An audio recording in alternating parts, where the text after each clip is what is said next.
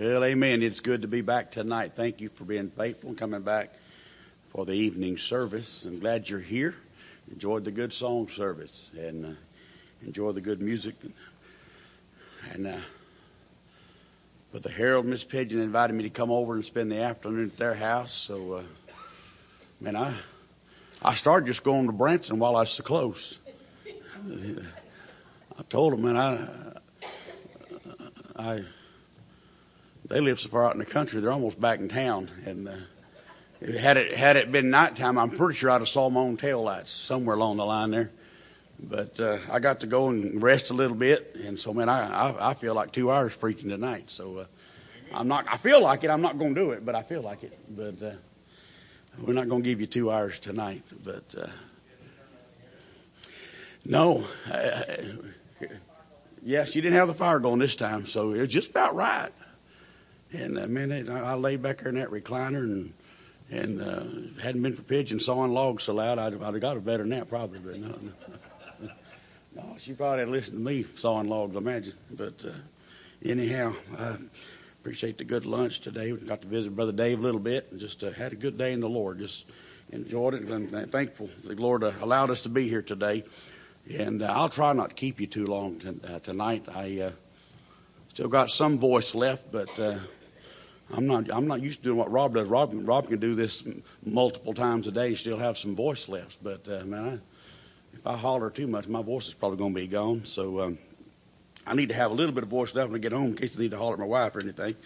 But uh, when I get home, but I do have a praise tonight, and uh, most of you know my my wife don't get to come with me to to um, my church very often because I I have to drive so far. I drive an hour and a half, you know, so I have to leave I leave home at six o'clock on Sunday mornings, and so uh, she don't want for some reason she don't want to get up at four thirty and get her makeup on, get ready uh, to leave at six o'clock. So she she goes to the church we used to go to there at Stidham, and uh, her her son uh, is 18 years old, senior in high school, and he lives there with us, and. Uh, he uh, invited a friend uh, come spend the night last night and uh, stay at his first time he'd been over to our house. He come over to spend the night there at our house and told me go go to church in the morning. Well, he's my uh, stepson's dad had texted him last night, asked him to come out to their lake house and have breakfast this morning.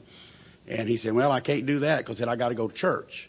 But said, I can come out after church if you to do that. And he said, Dad, his dad said, yeah, that'd be fine. He said, just, uh, y'all just come out and have lunch then after you get through with church. So anyway, my stepson took his friend Coulter uh, to church this morning and Coulter got saved this morning. And, uh, so, uh, I'm, uh, I sure am glad. Remember, remember sometimes you can, you can make good decisions that'll affect not just you. And I'm glad that my stepson Jace, his decision to go ahead and be faithful and go to church this morning, uh, meant that his friend heard the gospel and got saved. And so uh, praise the Lord for that. We're going to look in the book of Genesis, Genesis chapter number 12.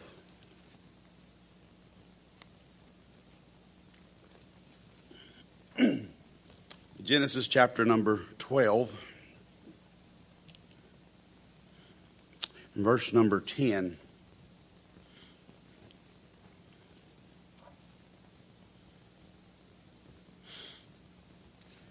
Bible says, and there was a famine in the land, and Abram went down unto Egypt to sojourn, sojourn there, for the famine was grievous in the land. And it came to pass when he was come near to enter into Egypt, that he said unto Sarai his wife, Behold, now I know that thou art a fair woman to look upon.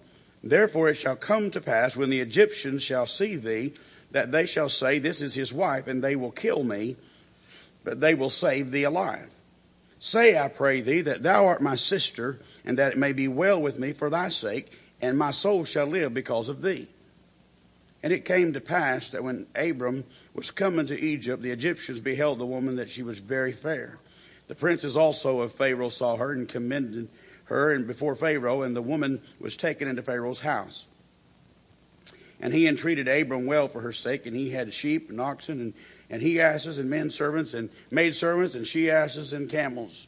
And the Lord plagued Pharaoh and his house with great plagues because of Sarai, Abram's wife. And Pharaoh called Abram and said, What is this that thou hast done unto me? Why didst thou not tell me that she was thy wife? Why saidst thou, She is my sister, so I might have taken her to me to wife? Now therefore Behold thy wife, and take her and go thy way. And Pharaoh commanded his men concerning him, and they sent him away, and his wife, and all that he had. What we got before us this evening is probably one of the saddest events in the entire life of Abraham. And uh, so I'm going to preach to you for a little bit tonight on the subject, the truth about the path to Egypt. We see him here making a decision that will bring tremendous trouble into his life, and, and it would also bring trouble into our lives as well. And our text tells us that it was during a time of famine in Canaan, and Abram, he took his family and he moved down to the, to the land of Egypt. Now in the Bible, Egypt is always presented to us as a picture and a type of the world. And uh, it was where the children of Israel were held in bondage uh, to Pharaoh for 400 years there in Egypt. And uh, even after they were delivered by the power of God, they still longed for what they left behind in, in Egypt. Isn't that just a picture of how you and I are? I mean, God will save us from something and, set us on a pathway to righteousness. And we got some, I mean, God's blessed us so much. And if we're not careful, our flesh will still be longing for those things that we left back there in our Egypt, back there in the world. And we'll be long, our flesh will be longing for those things that we left behind. And so we see this man make his journey into Egypt. And there's some truths about this path that he took to Egypt that I think we ought to notice this evening. And so uh, let's look into the truth about the path to Egypt. Number one, verse number 10 tells us it's always a downward path. You and I, we go back into the world, we go back to that place that God saved us from. You rest assured it's going to be a downward path. I mean, when a believer leaves Canaan or the place of victory and blessing and goes back to Egypt or the world, it's always going to lead us down. And, uh, I mean, first of all, it led him down from the land of promise. Led him down from the land of promise. See, the land of Canaan represented God's best for Abraham. I mean, Canaan uh, Canaan land was where he was supposed to be. I mean, you know what? There is no place in this world that is more precious for you than the place God wants you to be. I remember one time when I was pastoring in Colorado.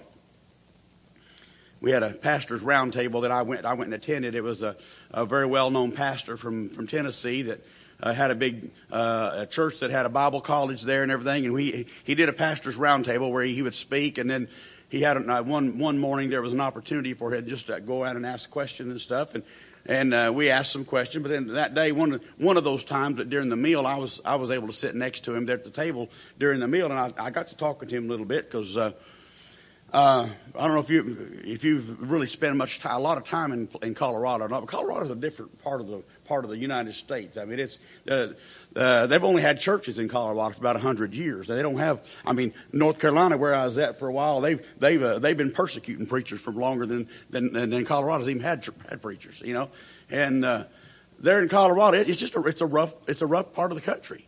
And as far I mean, I'm, my church people were wonderful, good, godly people. But as far as just the people and, and out in, in the in the general public, those uh, it's just, it's a rough part of the country. And I, I asked that that that pastor from that college there. I asked him. I said, you know, I said it kind of bothers me sometimes. I worry a little bit. Uh, about raising my kids in this environment out here because it's just outside of our church. There's so there's so few places that are godly or or have godly examples outside of just the people we know at church. And I'll never forget what he said. He said, you know what? He said, he said, you'd be better off to raise your kids in the midst of the worst place in the world in God's will than you would be in the most, what you might think is the most spiritual place in the world if it's out of God's will. And, and I, I, I took that to heart and I, I appreciated that, uh, the way he put that. You know, but there's no more, uh, no, no better place you and I can be than where God wants us to be. And uh, it led him down from the land of promise. Number two, it led him down from the land of preparation. Now you see, there was a famine in the, in Canaan. Now Canaan's where he's supposed to be, but now right at the moment there's a famine there. and, you know, that famine in Canaan, it was not a punishment for sin. Now sometimes God has allowed famines uh, because of sin to, to come to a particular place, but that particular famine, it really wasn't because of sin. It was rather, it was a, it was a test of faith. And so Abraham, he leaves God's best and he ran away from God's test. Real faith is always going to have to be tested. You and I are not going to really know about our faith until it's tested. And the great test for you and I when it comes to things like that is to submit to the test and just to trust God instead of running away. Most of you know about the, the story of the, the widow of Zarephath in 1 Kings 17. You know the story. The, the widow woman is, she's told to make a, a cake for Elijah and she has to make a choice. But the problem with making a cake for Elijah was that she only had enough meal or flour and, and oil to make a small cake for her and her son. And they were prepared to make that cake and they were going to share that cake together and then they expected to starve to death. They expected to die. Now most of you know the story that by faith she was obedient and she bakes that cake for Elijah. And her obedience and faith is rewarded by God seeing to it that her barrel of meal and her cruse of oil did not run out as long as the famine was going on, as long as it lasted. Now we know what happened because she obeyed. But now what do you think would have happened if she had told Elijah, no, I can't do that. I don't have enough flour and I don't have enough oil. So I'm sorry. I'd like to do this for you, but I just can't do it. We don't really know what would have happened because, because the story, as it ended up, she did obey and she did what God wanted her to do and God blessed her. But for all practical purposes, I, am thinking that if she had not done what God told her to do, maybe they would have just, you know, she'd still be in heaven because she was a believer. But very, there's a very good chance if she if she didn't bake that that cake for Elijah, they they could have just made that cake for her and her son. They could have shared that cake, and then they'd have starved to death, and they went on to heaven. But you think, you know, you think about that. She sure would have missed the blessing. She wouldn't have seen the perfect plan that God prepared for her. God prepared for her a refuge from the famine in that prepared place that He had for her. I mean, God, God wasn't going to let her starve as long as she, as long as she would follow with God's plan. God had it worked out for her. God had a plan for her, and if she'll just do what God told her to do through the man of God, God was going to take care of her and take care of her son. You know, Abraham was to choose the uncertainty of Canaan over the abundance of Egypt. Number three, it led him down from the land of provision. God had promised to bless Abraham in Canaan. You see, now Canaan was also the place of God's rest for Abram. Only there could he rest in the arms of providence and trust God to take care of him. You know, the best place you and I can be is in the, in the place where the Lord places us, even if it's difficult. You'll be better off. You'll get more rest in a difficult place if you're where God wants you than you can be in some place that you think is going to be a place of rest, but you're out of God's will. You'll be better off just staying where God wants you. Elijah in 1 Kings 17 verse 4 and, also in verse 9, Elijah is told what to do in order to take, have his needs provided. says in uh, 1 Kings 17 verse 4 says in it, it shall be that thou shalt drink of the brook and I have commanded the ravens to feed thee there. And then in verse 9 it says, arise, get thee to Zarephath, which belongeth to Zidon, and dwell there, and behold, I have commanded a widow woman there to sustain thee. See, even Elijah, God had a plan for Elijah. God, if, if, if Elijah hadn't followed through and done what God told him, and been in the right places, he would have missed out on the provisions and the plan that God had for his life. Well, it's a downward path. Number two, it's always a dishonest path.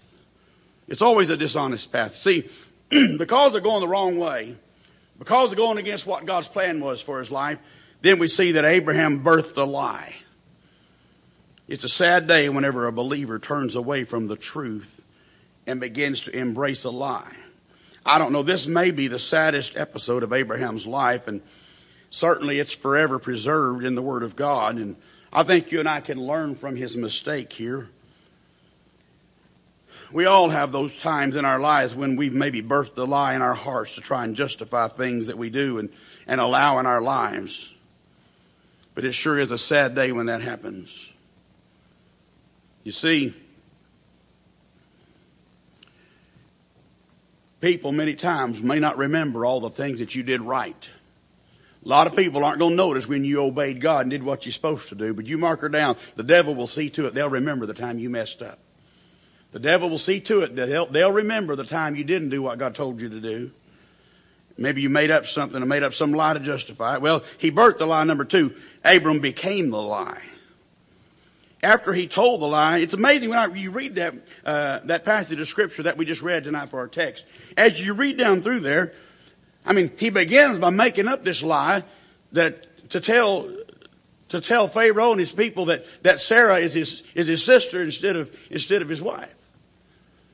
But as you start reading that, you see the more you read it, it's, it's as if he started believing his own lie.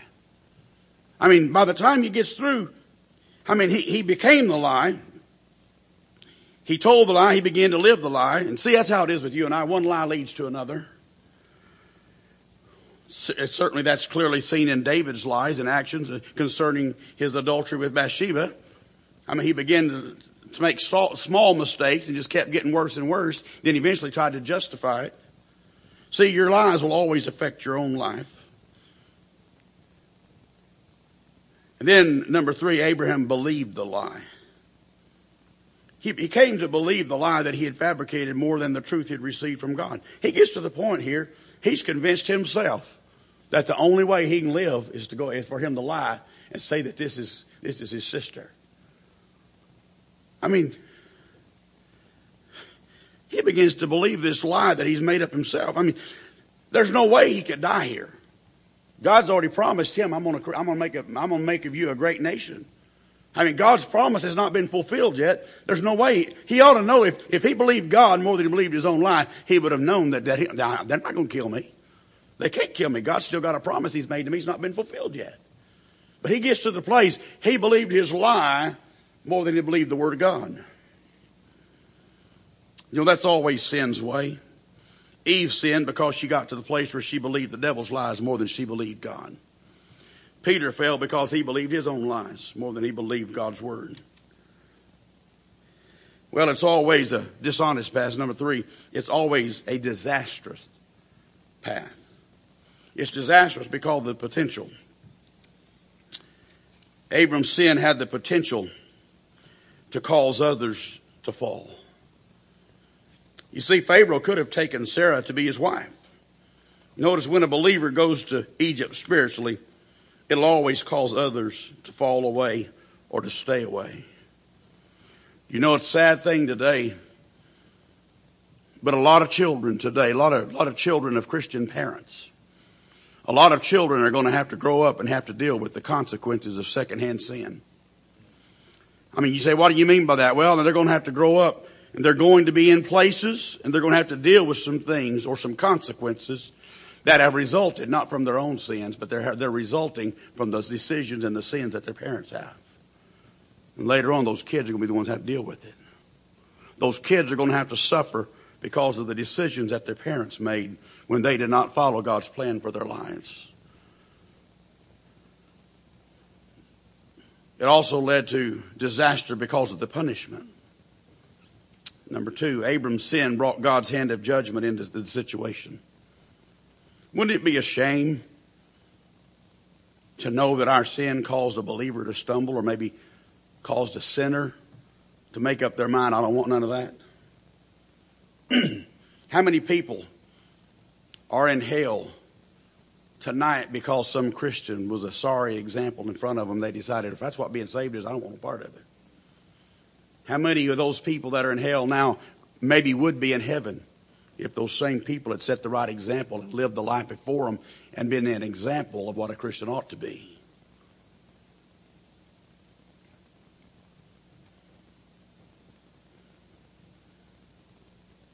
Number four, it's also a disappointing path.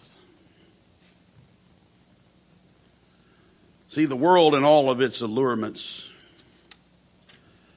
it can never satisfy the soul that has ever tasted of the goodness of the Lord. How many times have I seen in my in my lifetime have I seen people that they got saved, got in church, God started blessing them, and for some reason or another they start believing the lies of Satan, and, and, and somewhere down the road they they go back to Egypt, they go back to the world, they start living the living the way they used to. And I'm telling you, I've never seen one of them yet that down the road eventually didn't come back and say, and that was disappointing. I never have had anybody that got to the end, they never come back to church or anything, but they got to the end of their life and said, well, you know, that, that's the best decision I ever made, just quit serving God and, and walk away from the church. That's, that's the best thing I ever did. And I've never had them, had them say that. I've had a lot of them say that's the worst thing I've ever done. I'll never forget, I had a, a cousin of mine that years ago, this is a long time ago, but a cousin of mine that her and her husband they were raised in the church that my dad pastored there in Texas, and men, and uh, I mean, I, my dad preached the Bible straight and, and hard, and and man, they they started off on the right tr- track. They were got married, and and uh, they served God, and they were active in the church. But down the road somewhere, they started getting kind of successful.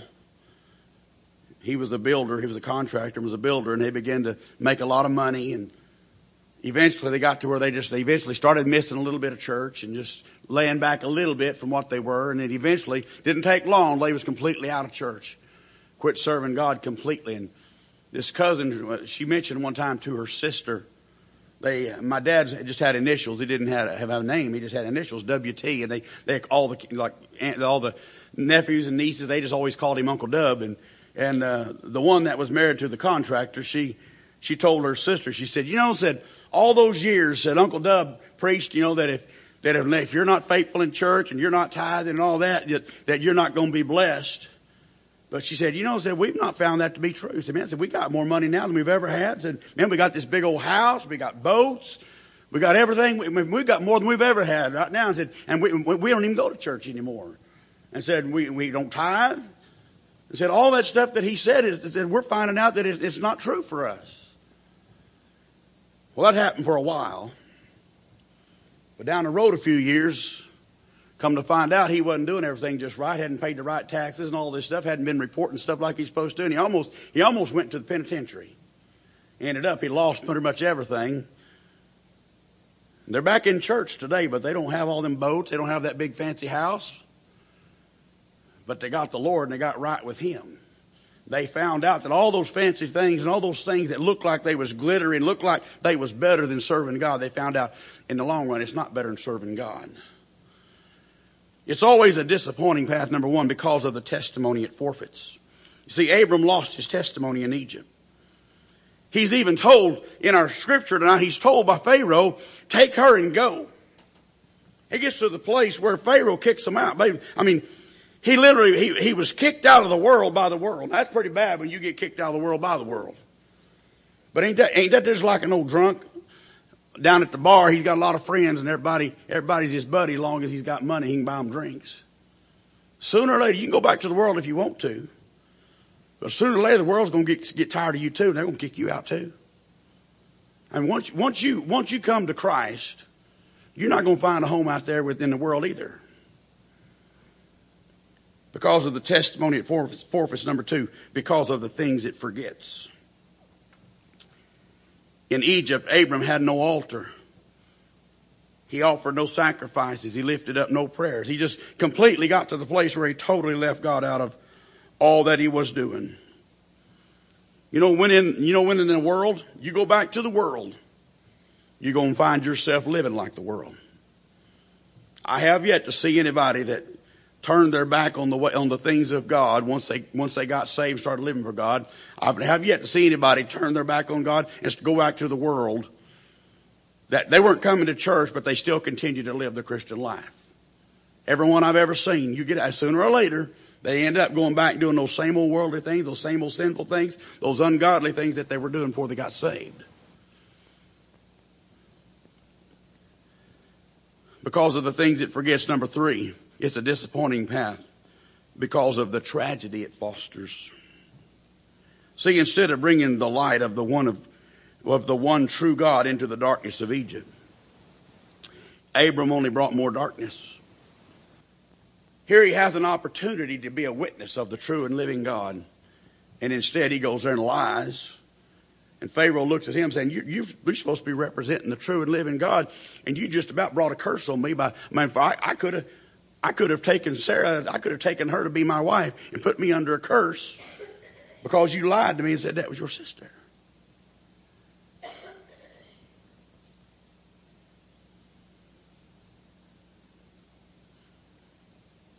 He seemed like he was not the salt and light as he should have been.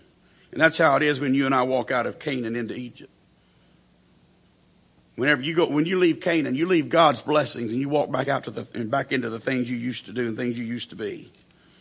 You will no longer be the salt and light that you should have been. Matthew chapter 5, verse 13 through 16 says, You're the salt of the earth, but if the salt loses its flavor, how shall it be seasoned? It's then good for nothing but to be thrown out and trampled underfoot by men.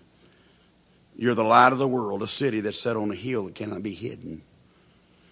Nor do they light a lamp and put it under a basket, but on a lampstand, and it gives light to all who are in the house.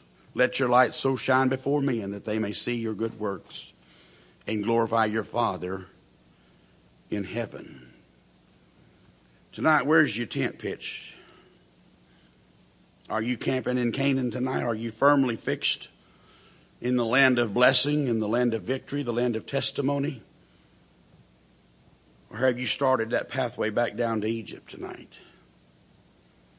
You see, all it takes to get to Egypt is just a little compromise here, a little compromise there.